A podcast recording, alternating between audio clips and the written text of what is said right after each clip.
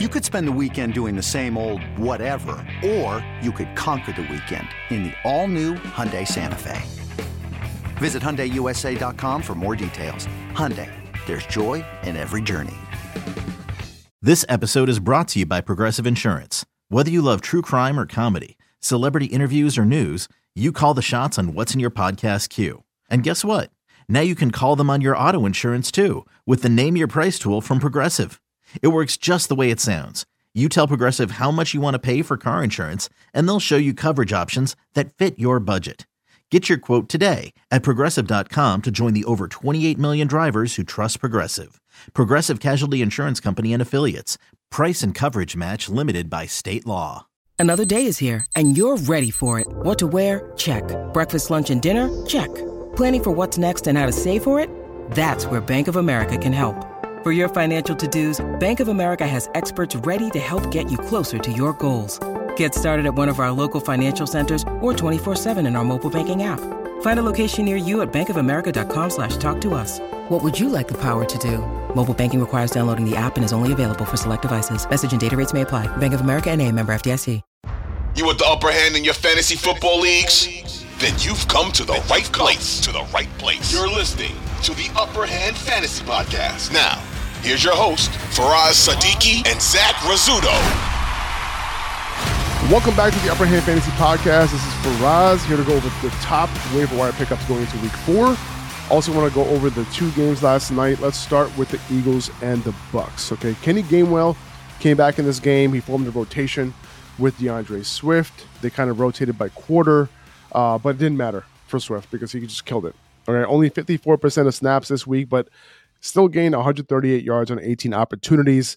Uh, Gainwell, he had 16 opportunities himself, but only 49 total yards. Uh, moving forward, I think Swift is going to be a solid RB2. Okay, he's thriving behind this offensive line. He's making the most of it, you know, especially once he gets to the second level, he's doing his thing. Like we already know that he was a good running back and they're giving him the opportunity. This is exactly what we wanted to see. Okay, so great scenario for D'Andre Swift. I think Gainwell is still a hold. He's a bench stash at the very least as a clear handcuff if Swift, Swift were to get hurt. He's also in flex consideration if he's going to continue to share the work like this. Like we'll see how they operate next week. You know, given Swift is clearly the more efficient back, right? Um, Mike Evans is the guy in Tampa right now. Okay, he's the clear wide receiver one through this three game sample size that we have with Baker Mayfield, right? Uh, I'm looking at fantasylife.com's utilization report.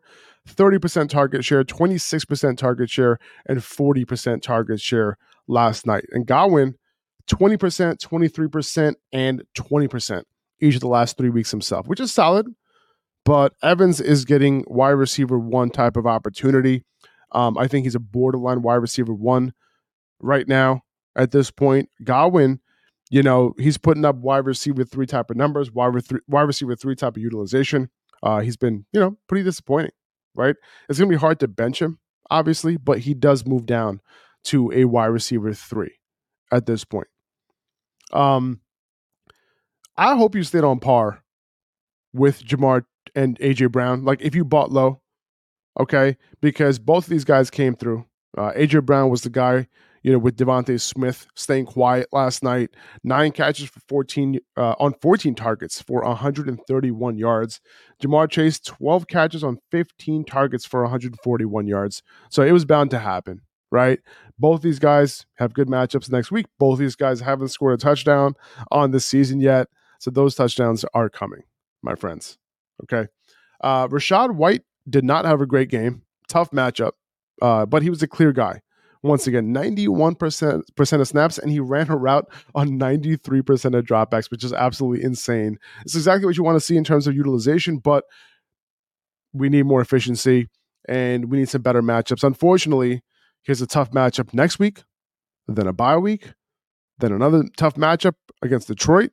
He has a bunch of tough matchups this season, to be honest with you, man. Uh, but this type of usage, though, is going to save him in certain matchups, right? If he continues to get these type of this type of workload, or at least this type of utilization, where he's running that many routes and he's going to be targeted that much uh, per route, I, I think he could end up saving himself. But the fact that he has been inefficient You know, it's probably going to keep him at that low end RB2 level despite getting like RB1 type of utilization, right?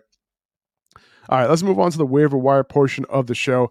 By the way, guys, you can check out our entire waiver wire rankings list from the team, along with my fab recommendations article and a lot more at upperhandfantasy.com.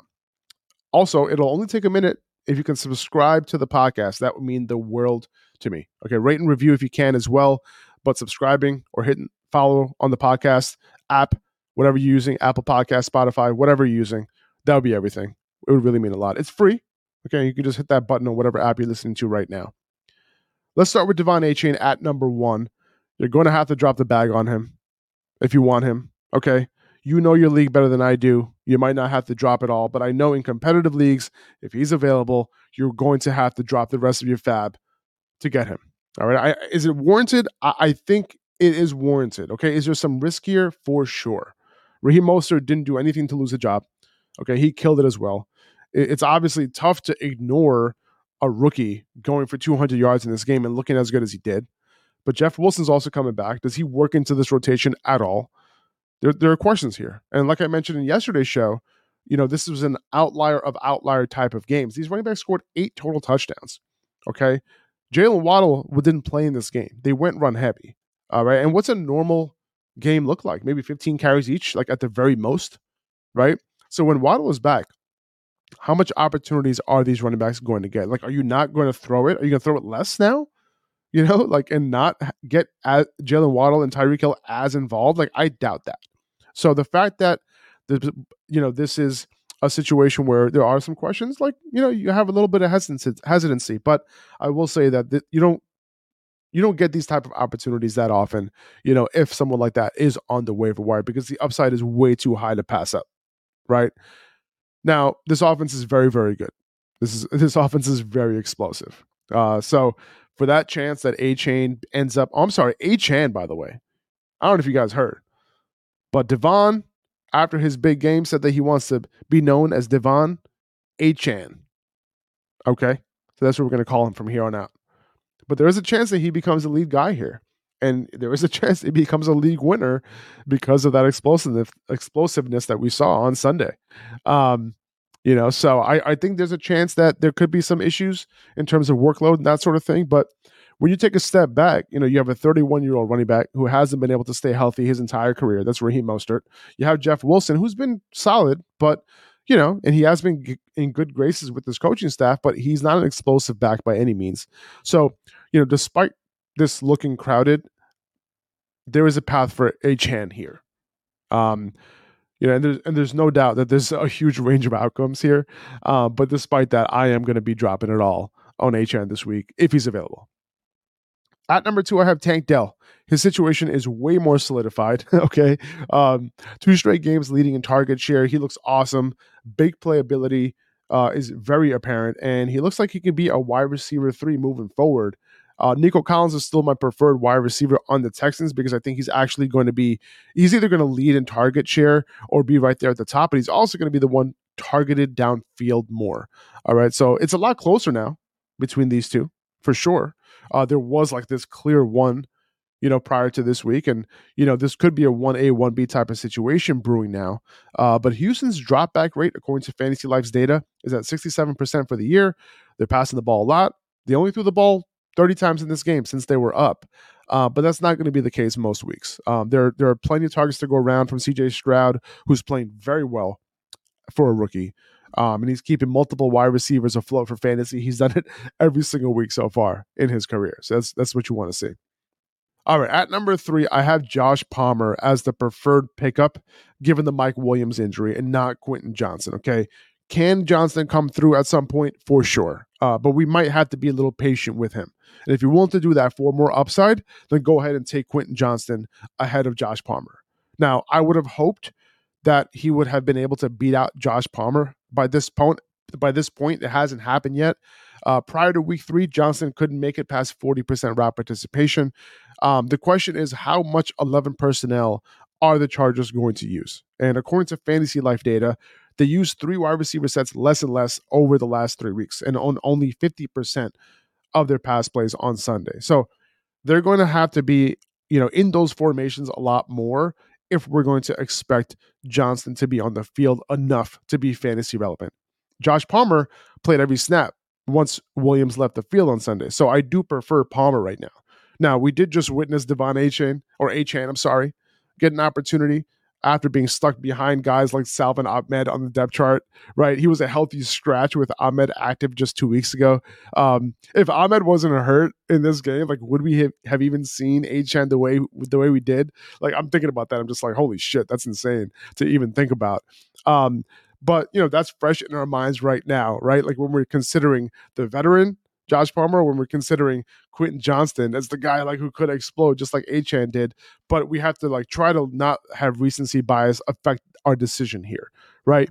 But at the end of the day, we understand that there is a chance that somebody like Johnston, who is a good wide receiver, not my favorite wide receiver coming into this draft class, I mean, coming into the NFL from this draft class.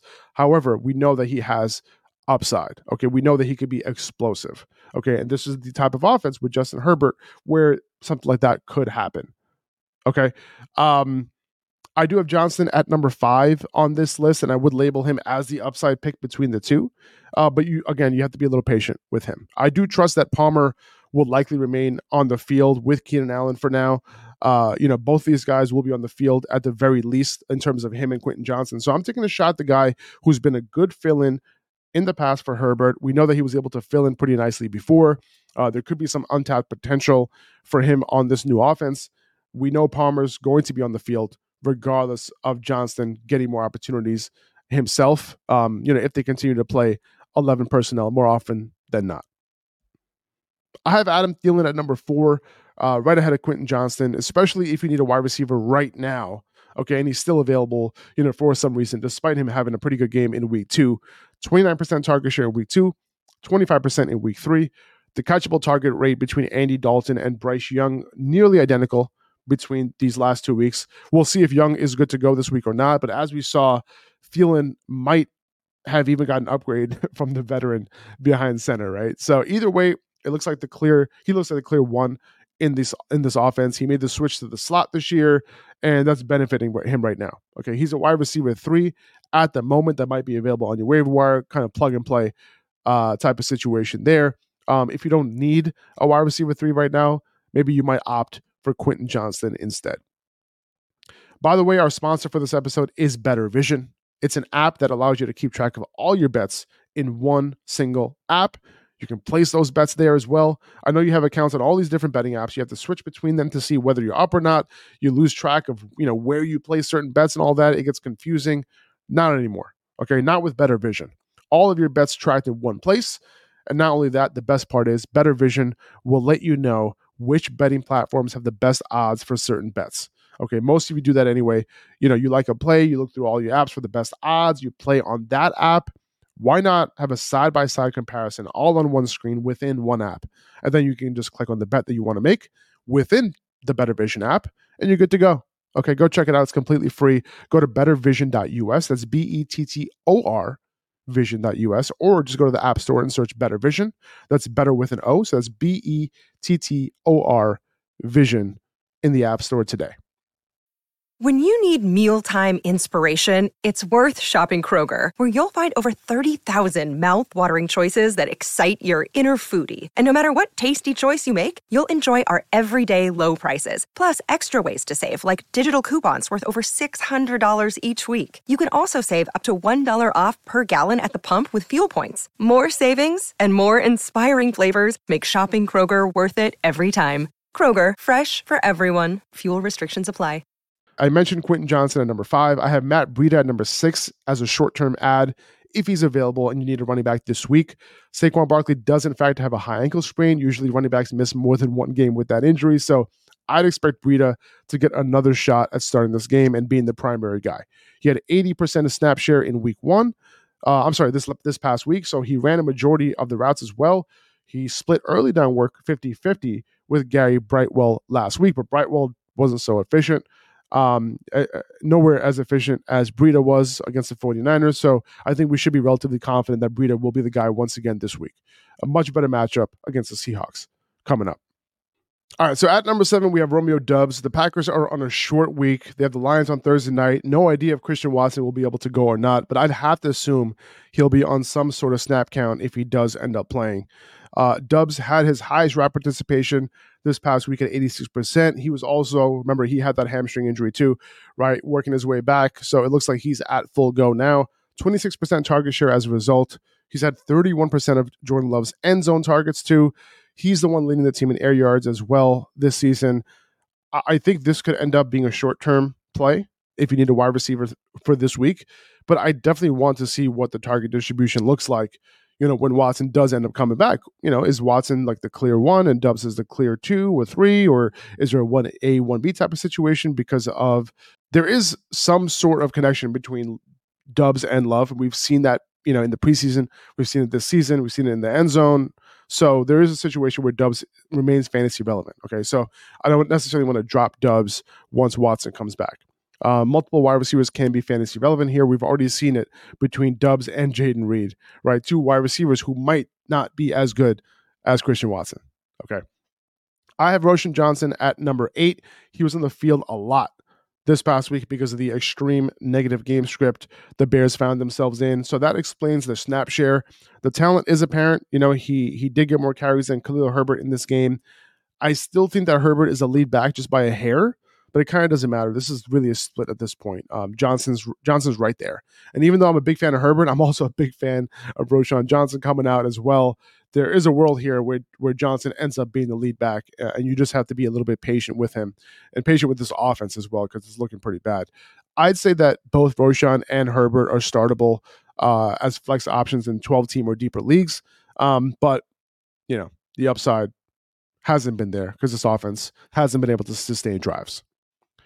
I have Luke Musgrave at nine. If you're in need of a tight end, he's a great pickup this week. He's sixth in route participation among all tight ends.